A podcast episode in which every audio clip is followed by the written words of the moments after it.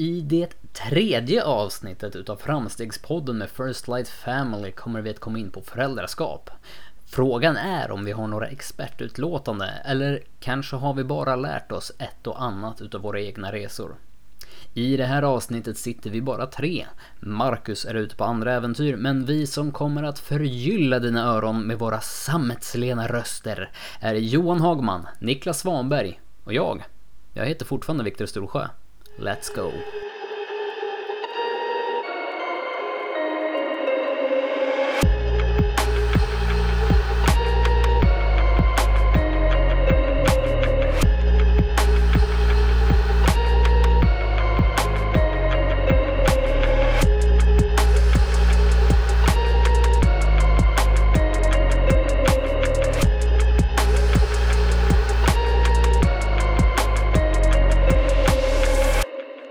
Boys! Sen, Yes. eh, sen Hej. sist vi snackade så har det ju hänt en grej. Vi, Mhm. vi, har, vi har haft ett släpp. Yes. Sjukt kul. Med, med kläder. Ja, De hemliga kläderna som ingen visste om att vi, eller nej, som vi, som vi eh, teasade om fast det var eh, uppenbart vad vi skulle göra. vi är för er som har läst nyhetsbrevet i alla fall visste just ju exakt vad som hände. Känns det bra? Är, är ni nöjda med, eh, med eh, plaggen? Ja, eh, jag har inte fått se dem så att... jag, ska, jag ska ner i slutet på månaden till Nynäshamn och tänkte jag plocka upp dem. Jag snålar in på den här frakten. Plocka upp i Nynäshamn. men- Bra. Så att eh, de- ser sjukt bra ut på bilder. Det blir ju den här t-shirten med, vad ska man kalla det, black on black. Det är, det är Mhm. crisp. Det känns väldigt, Ja. det känns 2020. Det är riktigt fett. Jag måste säga att det är den bästa tishan vi har tagit fram. Ja. Alla Eller- gånger. Jag lämnade ut, eh, lämnade ut en tröja till en eh, kille idag som eh, hade köpt den. Eh, och jag sa det att det här är, det här är liksom eh, nästa steg. Det, det, det är liksom, det har blivit bättre för varje, eh, varje release. Och sen så fick jag ett meddelande typ tre minuter senare. Så bara shit, det här var faktiskt riktigt, riktigt bra. Alltså passformen är, nej men den är riktigt bra. Jag hade faktiskt på mig den idag också för typ andra gången. För att jag vill inte, jag vill inte svettas ner mina tröjor. Uh, Nej, sjukt nöjd. Och sen har jag hört sjukt mycket positivt om tightsen också. Ja, de är väl ingen av dem som har liksom provat. Eh, Och jo, Niklas har. ja, jag har testat. Mm. ja, innan, innan vi tryckte dem. Jag är ledsen, jag vågar inte ta på mig för mina vader kommer spräcka dem. Ja, låren. ja, Lår och vader. Lår och vader. Nej, jätte, jättekul verkligen. Ja men de som har uh, köpt tightsen har väl uttryckt eh, en, eh, en eh, nöjd, nöjdhet över dem. Eh, passform och kvalitet och liksom så att eh, det känns väl grymt skönt att liksom ha nailat det också på något sätt. Mm. Har ni tänkt på en grej förresten? Vadå? Det fattas ju en. Mm. Ja. Brukar vi vara fyra? Jag har inte varit fyra förut. Jag har för mig att, att vi har varit fyra. Men alltså, ja. Det, mm. Nej, det är sjukt kul där alltså.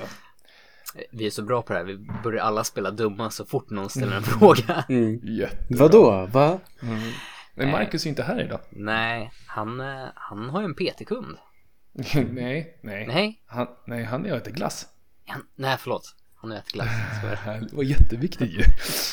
nej, han, ja, precis. Han är en PT-klient idag. Mm. I Det är liksom, kul att han får göra sitt jobb. ja under eh, First Light-flaggan liksom. Mm. Så att eh, Jätteroligt.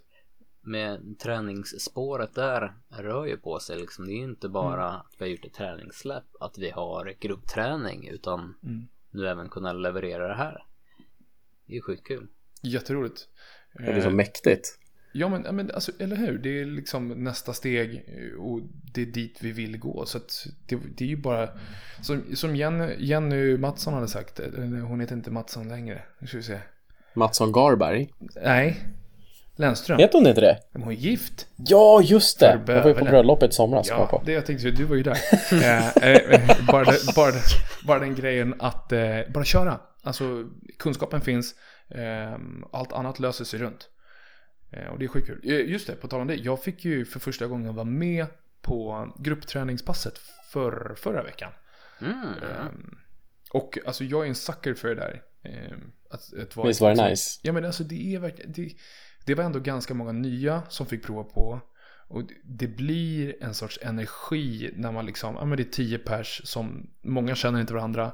Och så börjar man liksom märka att shit, de börjar, börjar uppmuntra varandra, de börjar liksom se varandra, liksom att shit, du kan det här, du har det här. Och, och bara se det växa. Och förhoppningsvis kanske kunna se det över en längre period, ifall, förhoppningsvis ifall de kommer tillbaka. Det är, det är otroligt, jätteroligt verkligen. Jag, jag som inte varit med på de här passen, vad är det? Är det aerobics? Ja, ja, det är step up. Nej, men eh, det är ju små cirklar, eh, ett antal små cirklar eh, och sen så är det ett, en del där det är lite mer funktionellt, där du bär saker. Lite strongman-aktigt, bara för att liksom få prova på det. Och sen så avslutas det med någon sorts liksom crossfit-inspirerad AMRAP där det är, du kör egentligen så hårt du vill själv. Och den här gången igen så var det ju en kille som, ja, körde för hårt.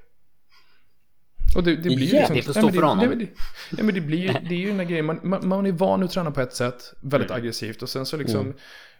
Man, måste, man, man, måste lära sig att höra på kropp, lyssna på kroppen. Och så är det med så många saker liksom. Inte bara träning.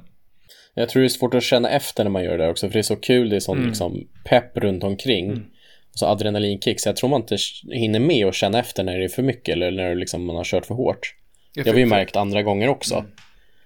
Att man är så peppad och taggad och så kommer man på när träningen är slut, då, då känner man liksom så här, åh, mm. jag kanske körde lite för hårt. För det, för det är ju inte ett upplägg som är gjort för eh, människor som är vältränade på det sättet. Utan liksom det, det, det är för alla. Ut, ja, du tränar utifrån din egen eh, förutsättning. Mm. Nej, jätteroligt i alla fall. Jag är glad att jag fick vara med. Det är antagligen först, en, första och kanske enda gången på ett tag jag kan vara med. Så det, det var jätteroligt verkligen.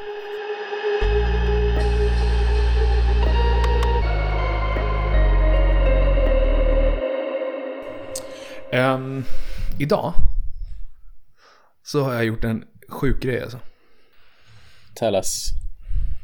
Uh, jag blev inbjuden att öppna upp en, en minimässa här i Nynäs. En företagsmässa eh, som efterföljde ett eh, nätverksmöte för, för eh, lokala företag i Nynäshamn. Eh, under First Light-flagg. Mm. Och det var det, först av allt så var det ju länge sedan man pratade inför folk på det sättet. Jag tror sist liksom förra sommaren på High Five som du och jag Viktor eh, var iväg. Och då, det, jag vet inte om det kan definieras som prata inför folk så att man inte hörde någonting. Eh, men, eh, och jag sa det direkt att det är snabbt att man blir ringrostig på att prata inför grupp alltså. Det går väldigt snabbt. Mm -hmm. eh, men, men eh, det var en jättehäftig, äh, jättehäftig upplevelse. För att eh, det, det, fick liksom, det gav mig en chans att liksom definiera framstegskultur och sen så applicera det på företagsvärlden. Eh, vi pratar ju ofta liksom om framstegskultur i kanske relationer eller träning eller whatever. Men här fick man faktiskt applicera på någonting nytt återigen kan vi visa liksom att det, vi, vår idé går ju att applicera på så mycket mer än vad vi kanske bara, inte bara vad vi nämner som exempel utan verkligen hitta ditt calling liksom och applicera det där. Eller hur? Eh, när jag satt och, jag, jag, tänkte på en grej då, när jag satt och eh, skrev i ordning det här manuset då. Eh, så satt jag och funderade ganska mycket på ja, men kärnvärden och liksom vad vi står för och vad vi grundar oss i och vad vi brinner för. Eh, så då började jag tänka tillbaka. Eh, vi startade ju brandet 2018 officiellt men det var ju 2017 som vi liksom började lägga grunderna och börja prata. Och, eh, och sen så tänkte jag tillbaka till vem jag var som människa då. Och sen så började jag liksom gå ännu längre bakåt och fundera på vem, vem jag var innan. Och det är väl liksom, det är ganska intressant att tänka på det. Är man förälder? Så har man nog kanske redan hittat kopplingar i eh, vårt tankesätt och vad vi pratar om i just föräldraskap. Har ni tänkt på det? Mm, det, blir, det blir ju klart det blir så. Föräldraskap är ju en, en, ett ledarskap som är liksom en stöttepelare framåt för, för sina barn. Eh, mm. Och det är väl liksom egentligen samma anda vi vill liksom hysa in liksom, eller hitta annat. Eh, mm. Att det du gör kan väl liksom även inspirera andra på samma sätt som du försöker inspirera dina barn. Det ska ju inte vara att du ska försöka uppfostra någon annan i, i, i dina tankar. Men, men det finns ju definitivt någonting där. Eh, och eh, hade det inte varit för att både du och jag Johan var föräldrar så kanske vi aldrig liksom ens hade kommit på tanken med, med idén bakom First Light. Mm. För att jag, jag satt och jag funderade över just den här det som jag använder som slogan, Be the light that guides. Alltså det står ju egentligen för eh, strävan, strävan just. Mm. Att försöka vara en förebild. Inte att man är någonting utan att man försöker arbeta för att vara en förebild. Eh, för andra att inspireras av och då i allra högsta grad våra barn. För att alltså tiden innan, jag blev farsan när jag var 27. Tiden innan det. Eh, jag, kommer ihåg, jag kommer ihåg jättemycket men alltså väldigt mycket är en dimma alltså. Framförallt vill jag väl påstå att även om man kanske ser det som, som en dimma. Eh, för jag, jag känner igen precis det du säger.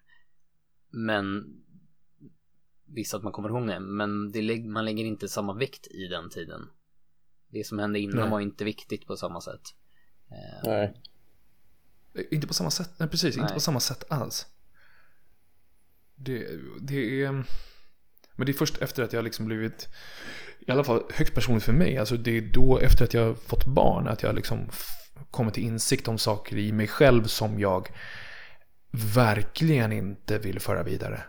Men också saker i mig själv som jag verkligen vill sprida vidare. Eh, och liksom kunna vara med för mig själv så att jag faktiskt då kan vara med för mina barn. Men jag tänkte på, alltså Niklas, du mm. är eh, Du är och var uppenbarligen väldigt ung när du blev farsa. När, när blev du farsa? Eh, när jag var 19. Skulle, vad är det? Två, en, två månader precis innan jag skulle fylla 20. Det är tidigt alltså. Eller? Klev in i pappalivet. Är det tidigt? Jag, jag har ingen referensram där eftersom att, ja. Jag vet inte, det beror, beror på. Alltså det vi, jag har så bekanta som blev föräldrar när de var 16. Mm. Men 19 ändå rätt tidigt tycker jag. Mm. Jag var i alla fall inte, inte förberedd alls, eller jag tyckte inte jag var gammal nog. Nej. Uh, hur såg ditt liv ut då? Ja, uh, gick fortfarande på gymnasiet. Ja, just det. Uh, hade precis... Jag hoppade väldigt mycket fram och tillbaka mellan olika linjer, för jag visste inte vad jag ville göra. Mm. Och jag visste inte vem jag var eller vem jag ville bli. Uh, så jag rakt av hade hoppat på en lärlingslinje. Uh, hade klart jobb mm. på Skanska och liksom förberedd på det här. Sen kom jag till insikt att shit, jag ska få barn om fem månader. Jag måste bli vuxen. det, det, är dags. Uh, men blev inte riktigt vuxen. Mm. Utan säkrade min första lägenhet säkrade min första, eller mitt första timvikariejobb. För liksom, jag, jag, måste kunna försörja, försörja liksom oss, familjen där, som jag hade då. Mm. Uh, men det vart inte riktigt som jag hade tänkt att det skulle bli. Utan det var, jag jobbade mycket, mycket, mycket, mycket, mycket, mycket. Uh, och jag Uh, sorry, det är lite, lite tufft. Nej, men det är inget uh, Jag jobb, jobbade mycket uh, och när väl Corey kom, då, min son, uh, så var jag hemma de första tio dagarna. Mm. Uh, liksom var, var pappa i tio dagar. sen när jag väl gick tillbaka till jobbet så kände jag fan, det är skönt att jobba. Mm. valde att jobba mer. tog extra pass så man fick in mer pengar. Och med tiden som blev över, liksom när jag inte jobbade, gick det åt att liksom gå på krogen, mm. hänga med polare, sitta och spela Xbox. Kan, kan du eh. känna så i efterhand när, när du ser tillbaka på dina val om att jobba mer för att kanske då eh, var det du intalade dig själv om att vara för att få mer, mer pengar hem kan det också varit en tillflykt? Det alla gånger. Alla gånger att ha en tillflykt. Det känner, det känner jag idag. Att jag var inte redo Eh, och jag, jag valde att tillbringa mer tid hemifrån. Eh, för det låter tufft men jag vill och vill vara hemma. Nej, men det, var, det var skönare att vara borta och, och jobba. Och det var mer nice att umgås med polare och festa eller spela än att vara hemma. Jag, jag var inte där. Jag var inte redo för att bli pappa. Men jag tänkte på det du sa. Um, nej men när du beskrev hur du, att du inte visste vem du var. Mm. Uh, och att man kände sig lost. Och, och, alltså som sagt, jag, jag visste inte vem jag var förrän jag var 25. Och bara nej. kände det. Alltså, jag, jag Visste du vem du var? Nu. Nej. Där kom den. Då, klick. Nej men alltså, och den, och den grejen att jag kan inte ens tänka mig mig som farsa när jag var 19. Jag, jag, jag kommer ihåg att när jag, när jag, eh, när jag började jobba på simhallen, jag var typ 20-21. Mm. När man mm. började jobba med, med kids på ett helt annat sätt. Då började jag liksom förstå Då började jag liksom förstå vad det innebär kanske att ha barn. Och trodde mm. att nu, alltså nu är jag redo för att farsa. Nej, det är, ja. Det, jag, jag, jag, förstår exakt vad du menar med att man inte vet vad man är. Mm. Uh, och den känslan, precis som Viktor säger, jag, jag, förstår det att man, om man inte vet vad man är, hur vet man då vem man är när man är hemma? Kan, mm. kan man, känner man att man kan vara pappa om man inte ens vet om vem man är? Nej, nej, nej. Men, men vad sa din partner på den tiden? Uh, jag vet inte, jag lyssnade inte så mycket heller på, på vad som sades. Utan det var mer att ja, men jag rättfärdigare, eller vad heter det? Att mm. jag jobbar, jag drar in pengar, jag har rätt att göra det här. Uh, och drog det fula kortet. Uh, så det är in, inte det smartaste jag gjort kanske. För att jag har ju liksom missat så mycket tid från hans första år. Jag liksom, nu har jag fått se han krypa och gå och prata, men inte när han liksom processen att lära sig. Eller liksom höra de första orden. Eller se den fulla promenaden eller liksom se de första krypstegen, utan det, mm. då var jag liksom jobba extra pass eller vara ute på krogen. Och det, det är tufft när man liksom tänker tillbaka, för det är tid jag aldrig kommer få tillbaka heller. Jag kommer mm. aldrig kunna få hans första år igen. Uh, och det, det, är någon, liksom, det är en demon jag kämpar med dagligen. Och det är nog därför jag är så djupt engagerad i vad han gör just nu. Mm. Uh, se till att vara med på varje fotbollsträning. Uh, och liksom lägger ner allt i det han gör nu. När kände du att vändningen började komma? Vad, vad fick dig liksom att, att vakna upp så att säga? Och känna att det kanske liksom dags att, att bryta det där mönstret? Vet inte riktigt, men jag, jag kommer ihåg att eh, barnens mamma eh, sa liksom att det, det, du får välja nu. Och då klickade det till att vad fan har jag gjort? Mm. Vad har jag hållit på med liksom den här tiden? Har jag verkligen valt att festa och, och egentligen kasta bort min sons första år istället för att umgås med, med honom? Mm. Och liksom lära känna honom det var då det liksom, då, då klickade det till. Då liksom djup ångest klev in liksom och har levt där inne. Och som jag sa precis, det liksom, min största demon är, det är nog han. Just att, ja, inte han som person utan mm, nej, jag förstår. mig själv. Det är nog min största demon därifrån. Och det, det är så här, när man, när man, när man, ser, när man ser den demonen framför sig. Den är ju, alltså den är ju avgrundsdjup. Mm. Den är så svart. Men det finns ju någonting otroligt med det. För att du kommer ju uppfostra din son. Eh, du kommer berätta för honom. Han, han mm. kommer ju inte komma ihåg det här. Eh, nej, men nej. du kommer komma ihåg det här. Och du kommer kunna fostra honom eller förklara för honom vad, vilken ångest du har och har haft. Mm. Så att han aldrig ens kommer ens förhoppningsvis komma på tanken att eh, gå den vägen. För det som vi sa där, när man får barn eller när man kommer till insikt, när man hittar saker i sig själv som man aldrig, aldrig, aldrig vill föra vidare. Mm. Och det här är ju en sån sak uppenbarligen som, ja, ja. som, som är hemskt och jättejobbigt och det är, det är fruktansvärt att du känner så. Men det finns ändå en silver lining någonstans. Mm. Att hans barn då... inte ska känna så. Ja, precis. Och det, det vill jag föra med mig till min dotter och till min bonusson Vilgot. Som jag nu får vara med och följa också. Som liksom nu, nu försöker man ge allt till alla liksom. Och det, där vill man ju föra med sig till, till alla de tre. Och jag har varit liksom prata väldigt mycket med min sambo nu, Mimmi, om det. Att hon, hon har också frågat och de har liksom berättat att det var tufft. Men nu vill man ju liksom engagera sig i allt och alla. Mm. För att hjälpa och vara där och stötta och liksom. Ja, jag, vet jag vet inte vad jag ska säga, hur jag ska förklara det. Mm.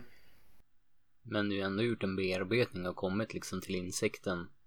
Mm. Eh, till att du, du behöver kanske vara mer närvarande och liksom allt vad det innebär och, och, och, att liksom det, det är en utveckling i sig liksom att du liksom fått titta, titta dig själv i spegeln eh, mm. och inse vilken väg vill du ta framåt mm. eh, och vilken väg är liksom bäst för mig och mina barn här. Mm. Och det är ju, det är ju beundransvärt att du liksom lyckades göra det steget ändå. Eh, också fortfarande hyfsat tidig ålder liksom. Mm. Eh, mm. så att du, du, har kunnat komma tillbaka för det finns ju även någon som inte kommer tillbaka från sånt där. Eh, och fortsätter vara fast i sig själv. Man är så väldigt fast i sin egen bubbla och värld. Eh, utan att även ha gjort den här insikten och kunna liksom förstå att du måste ändra en sån stor bit av dig själv att du får liksom eh, rannsaka dig själv och, och, göra, den, göra den resan. Mm. Kände du alltså i, i efterdyningen av det här, så du, du valde att eh, shit, vad fan håller jag på med för någonting? Påbörjades eh, för, för du är ju uppenbarligen inte samma person som du var när du var 19 eller 20. Ehm, den personen jag känner är ju helt annorlunda än den du beskriver. Ehm, kan du känna att det här var liksom starten på något sorts... För att jag vet ju bara själv vad jag har gått igenom. Och jag, jag mm. kallar ju liksom att jag har haft ett uppvaknande. Eh, eftersom att jag älskar Star Wars så tänker jag liksom The Force Awakens liksom. Nej men ett uppvaknande i sig själv och liksom insikten mm. om att shit, jag är inte all that som jag tror att jag är. Nej. Jag, jag, tror att jag är någonting men jag har aldrig varit det. Det har bara varit någon sorts mask som jag har haft för mig. Eh, för mig själv men också utåt. Och då vakna upp ur det och liksom börja plocka upp, börja plocka upp stenar och försöka liksom göra eld igen och tänka om. Kan du känna att att där någonstans, att det är där som är liksom ground zero för, för hur du har eh, kanske omvärderat ditt liv? Ja, absolut. Där och just det där nu när vi har pratat om Corey. Men sen några år efter det så har jag ju även gjort, gått någonting som heter, eh, eller gått till ett ställe som heter Manscenter, det är kriscenter för män. Mm. Mm. När man får lära sig prata känslor, hantera känslor, uh, bearbeta ilska. Uh, och, och, där var det verkligen det största uppvaknandet. Mm. Att inte tro att man är allt det där, utan det finns något fint och bra liksom. Och liksom fick redskapen till att kunna tänka om helt.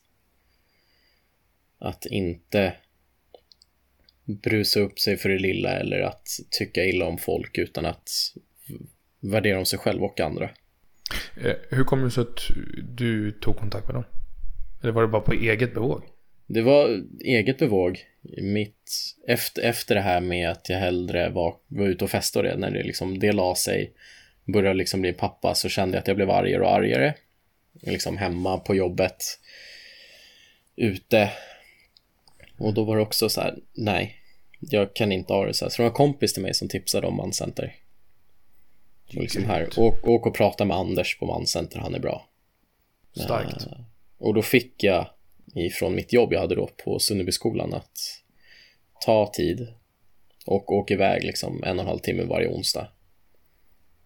Och prata liksom. Hur kommer man i kontakt med Manscenter? För det kan ju vara intressant då. Ja, nu var det ju så länge sedan jag var där, men det är, eh, googlar man Haninge centrum, manscenter, Mm. så kommer det upp och då är det så här kriscenter för män heter det. All right. Ehm, Jag har också fått eh, ändra en del hur jag eh, förhåller mig till mitt föräldraskap fast kanske liksom Mm. på ett helt annat sätt. Ehm, Mm. Min, eh, min son har en del, eh, vad ska man kalla det, utvecklingsförseningar. Ehm, Mm. Behöver inte gå så mycket djupare i det. Ehm, Att han ligger inte i fas med andra femåringar.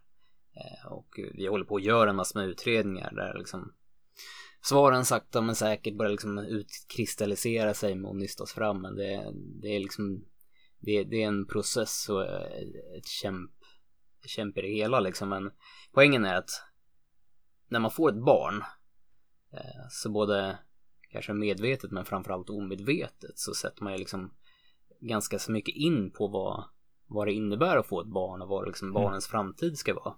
Mm. Eh, Så även om man kanske inte är detaljstyr i hela eh, så kommer man ha någon vision om att barnet så småningom kommer följa någon sorts norm med att gå i skola, gymnasium, utbilda sig vidare kanske, stadga sig, skaffa barn. Ehm, Och när man förstår att ens barn kanske inte eh, kommer att följa den här normen eller liksom ta den här vägen eller liksom, och så kan det är också ganska eh, jobbigt för en själv. Ehm, För liksom, jag ska inte säga att det raserar ens framtidsbild för det var liksom ingenting jag hade liksom byggt upp som att det här är den absoluta sanningen om min framtid. Liksom. Men det, det är ändå liksom någon, något så att man liksom har i bakhuvudet när man ska få barn. Att det här är liksom en normal framtid. Det är lite det man förväntar sig. Mm. Ehm, Men eh, en del av föräldraskapet handlar ju framförallt om hur man hjälper sitt barn att utvecklas till en människa. Och som kan passa in och kunna liksom bidra till samhället. Eh, Och när man inser då att kanske barnet inte kommer att passa in i standardformen eh, för samhället så kanske man får tänka om lite om sin, eh, sitt föräldraskap. För jag, jag tror att jag liksom från början med mitt föräldraskap tänkte jag så här, jag ska, jag ska vara förälder på det här sättet. Jag kommer vara liksom ganska tydlig och rak, jag liksom hjälpa dem att utvecklas och liksom så att de enkelt ska liksom kunna få en bra plattform och kunna bli vad de vill och liksom känna sig starka. Eh, och, och vägen framåt. Men det här liksom fick ju mig att inse att jag kanske liksom måste fundera om lite grann. eh, Vad jag ska vara för förälder för min son. Eh, för att min son han är liksom den, den gladaste, underbaraste, mysigaste killen på jorden. Han, han är liksom gladheten personifierad. Han har inget annat än liksom gott i sitt hjärta. Eh, och då blir det så att jag inser att han har ju ett, liksom ett helt det är inte synd om honom för han, för han Nej. kommer ju aldrig att liksom bry sig om att det, han inte följer normen. För han gör precis som han vill och han är så jädra glad och nöjd i det. Och jag tror att det har lärt mig en hel del att förstå liksom vad, vad liksom det handlar om egentligen. Och varför ska inte det här kunna egentligen vara samma syn på livet för både mig och hur jag liksom egentligen behandlar min dotter också då egentligen. Att det kanske inte behöver vara så mycket fokus på framtida utstakningar utan det är mer det här leva i nuet. Eh, väldigt mycket mer. Mm. Eh, att Det, är liksom, det är den här tiden vi sitter och har tillsammans, det är ju den som är värd någonting. Att försöka Mm. fokusera så väldigt mycket på vad som kommer hända framåt, hur man hjälper dem framåt. Mm. Kanske man får liksom dra, backa lite där. Eh, försöka se vad är, vad är det som är viktigast? Jo men det är ju, det är ju att vara här. Så liksom Mm. det är mer kärlek, mer trygghet, mer närvaro. Eh, och det, det har fått mig att tänka om en hel del.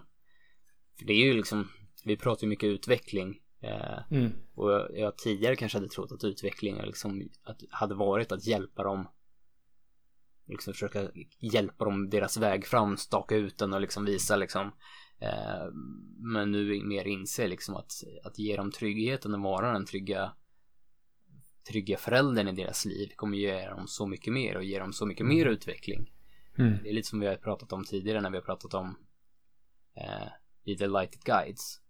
Att vara inte, var inte the guiding light, att du ska stå någonstans och peka, dit bort ska du, utan var the guiding light, alltså var ljuset som de liksom tar sig till. Eh, Att gör som jag gör, inte som jag säger. Tidigare Mm, kanske hade precis. varit väldigt mycket mer att, hade sagt åt dem liksom, eller tänkt hur jag skulle säga, liksom hur jag skulle liksom uppfostra dem framåt. Men nu är det liksom att jag måste visa trygghet i mig själv väldigt mycket mer. Eh, för att de också ska kunna känna trygghet. Mm. Och visa dem den tryggheten liksom. Visa dem den tryggheten, göra den tryggheten, liksom vara den tryggheten för dem. Istället för att försöka berätta dem så för dem. Mm. För det, det är ju liksom, som du säger, det, det är den där klassiska do as I say, not as I do.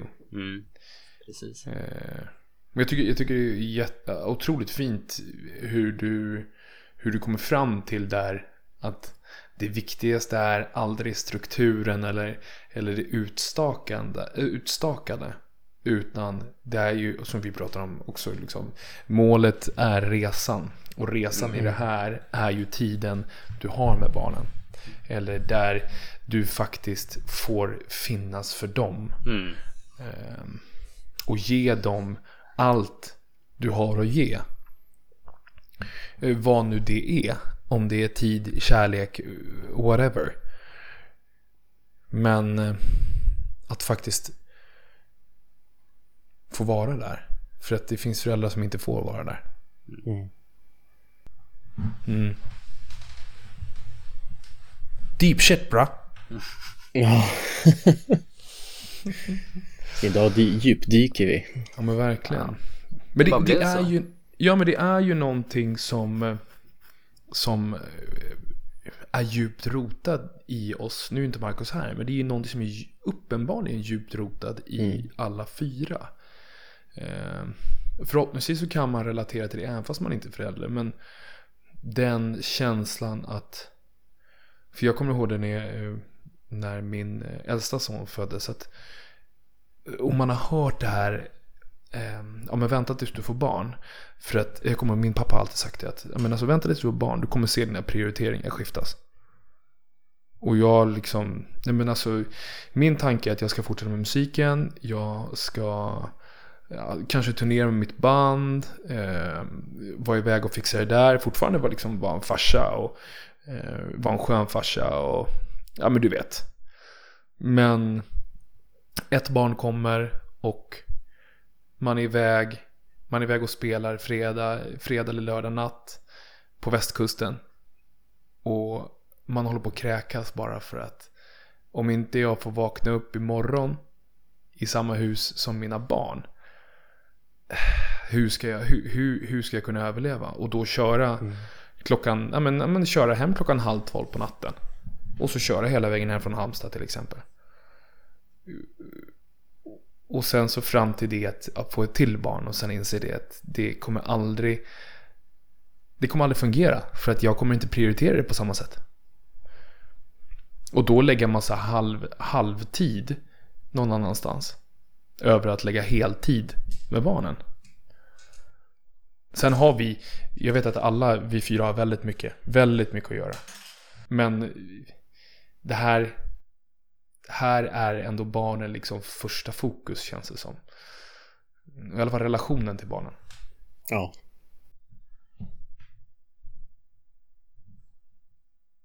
Mm.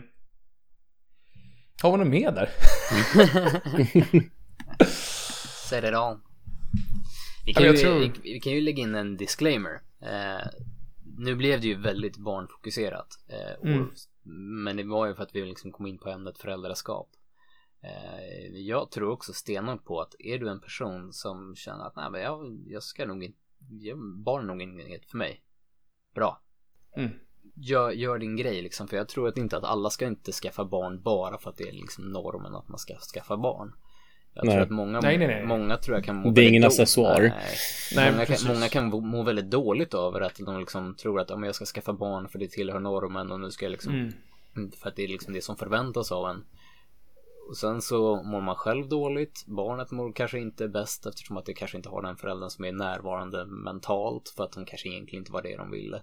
Så jag tror att är du en, liksom ett, ett par som eh, inte har barn och ni känner att ni inte vill ha barn. Mm.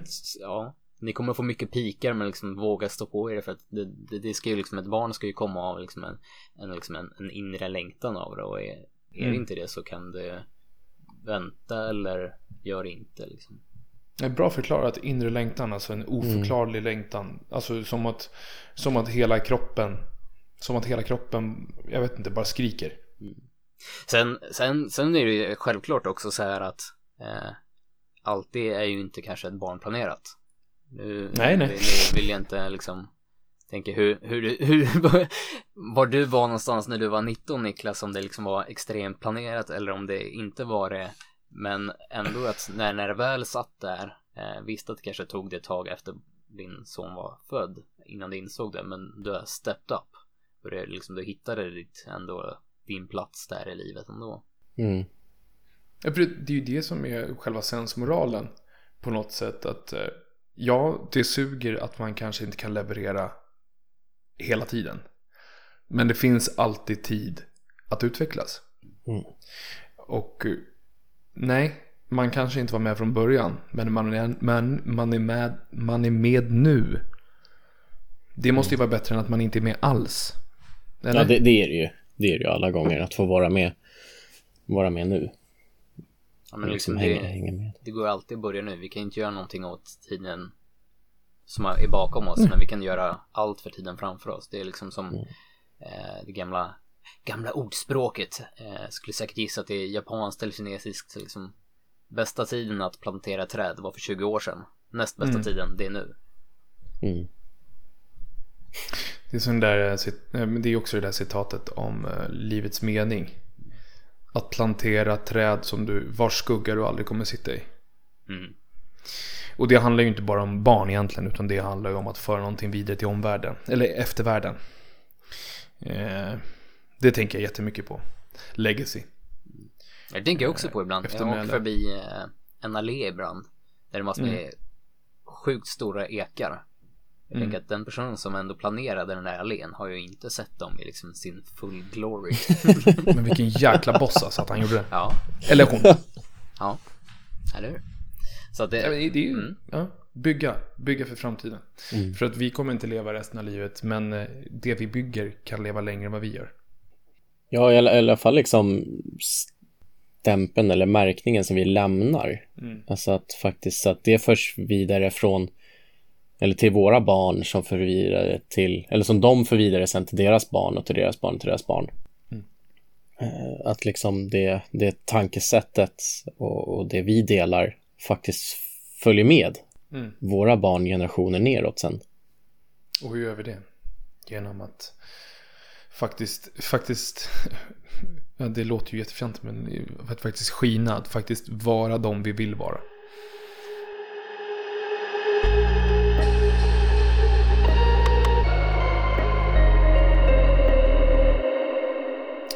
Ska vi köra veckans plugg eller? Åh, veckans plugg. Månadens Oh. plugg. Po- Månadens pod- poddens plugg. Poddens, podden, poddens plugg. Jag tror vi ska spela in ett... eh, Jingel, ja. En jingel? Ja, jag tror det. Da, da, da, da, nu är det dags för månadens plugg. Oh! Det, det hade varit något, va? Är det någon av er som... är det någon av er som, Oh, har, som har en plugg, eller? oh. Inte? Nej? Nej? Du har, du har Jo, en... jo, jo, om jag får ge en, en så här riktigt privat plugg Ja, men det är väl klart. så måste jag få ge en shoutout till, till min sambo som finns där när mina demoner kör järnet eh, och battlar med mig. Och hon är en riktig stöttepelare. Det, jag måste ändå få plugga henne då för det. Det är klart du ska göra det. Hon måste få det. När du ser någon som gör någonting som borde, där det borde uppmärksammas, det är ju bara lyft det direkt. För det är så vi måste leva våra liv tror jag. Och sen eh, Anders som jag pratar om på kriscenter. Grymt. Bra plugg. Ehm, ja, verkligen. Jag skulle vilja plugga Jesper Westman. Eh, som är en av eh, killarna som har varit eh, på gruppträningen väldigt mycket. Mm. Eh, och det var ganska... Jag känner honom sedan innan. Men eh, vi har pratat från och till om First Light och redan från början så märktes det på honom att han, han förstod konceptet. Han gillar konceptet. Men eh, nu har han även börjat komma och träna med oss och han, han passar som handen i handsken för att han, han förstår verkligen vad det är vi försöker göra. Eh, han ser de andra i gruppen, han uppmuntrar de andra i gruppen, han pushar de andra i gruppen. Och det är... Jag, brukar, jag har sagt det idag flera gånger faktiskt också att det är jättekul att stå och pusha och prata och inspirera. Men det som är otroligt är att se de personerna man har gjort det för skicka det vidare. Och där är ett typexempel på det. Och jag tycker att han förtjänar en stor jäkla plugg. För han försöker alltid dra folk. Eh, Han är alltid där eh, så ofta han kan. Med sin breda gotländska. Eh, Och är bara en otrolig, ja men en otrolig, Det, hade, det här kunde räcka kraft. för en plugg. Ja, Men alltså, han, är, ju- han är ju adrenalin. ja verkligen. Alltså, jävla rus är han. Mm. Ja, men det, det trycker honom liksom hela tiden. Och det, nej, det, det är Stuart de Macarona. nej, ett gammalt internskämt.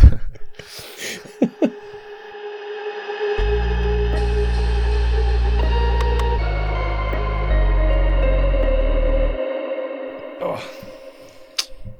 Ja, eh, har vi något mer? Vad, har- vad har vi på något mer? Ha, har vi något nytt släpp på gång i veckan? Nej. Tyvärr. Har, kan vi, inte... har vi något nytt släpp i veckan? Nice. Eh, men vi, vi kan väl, eh, alltså det, det händer ju sjukt mycket saker.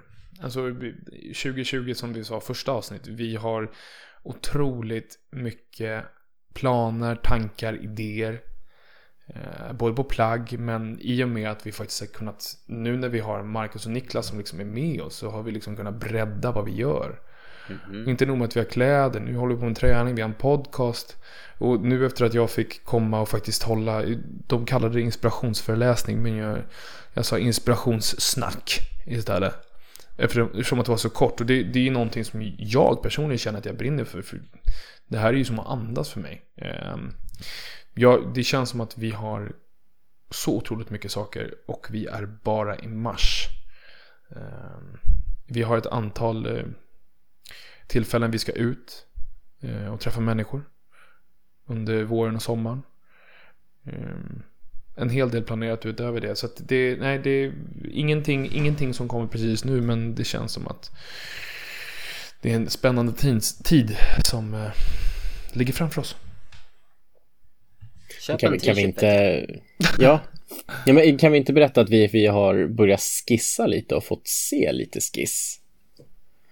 Eller är det för mycket att säga? Ja, jag, tror, jag tror, jag tror, jag tror Men man kan väl se det så här att vi, vi, det finns ju ingen viloperiod från ett Nej. släpp till nästa. Så kan, utan- så kan vi säga. Så kan vi, säga.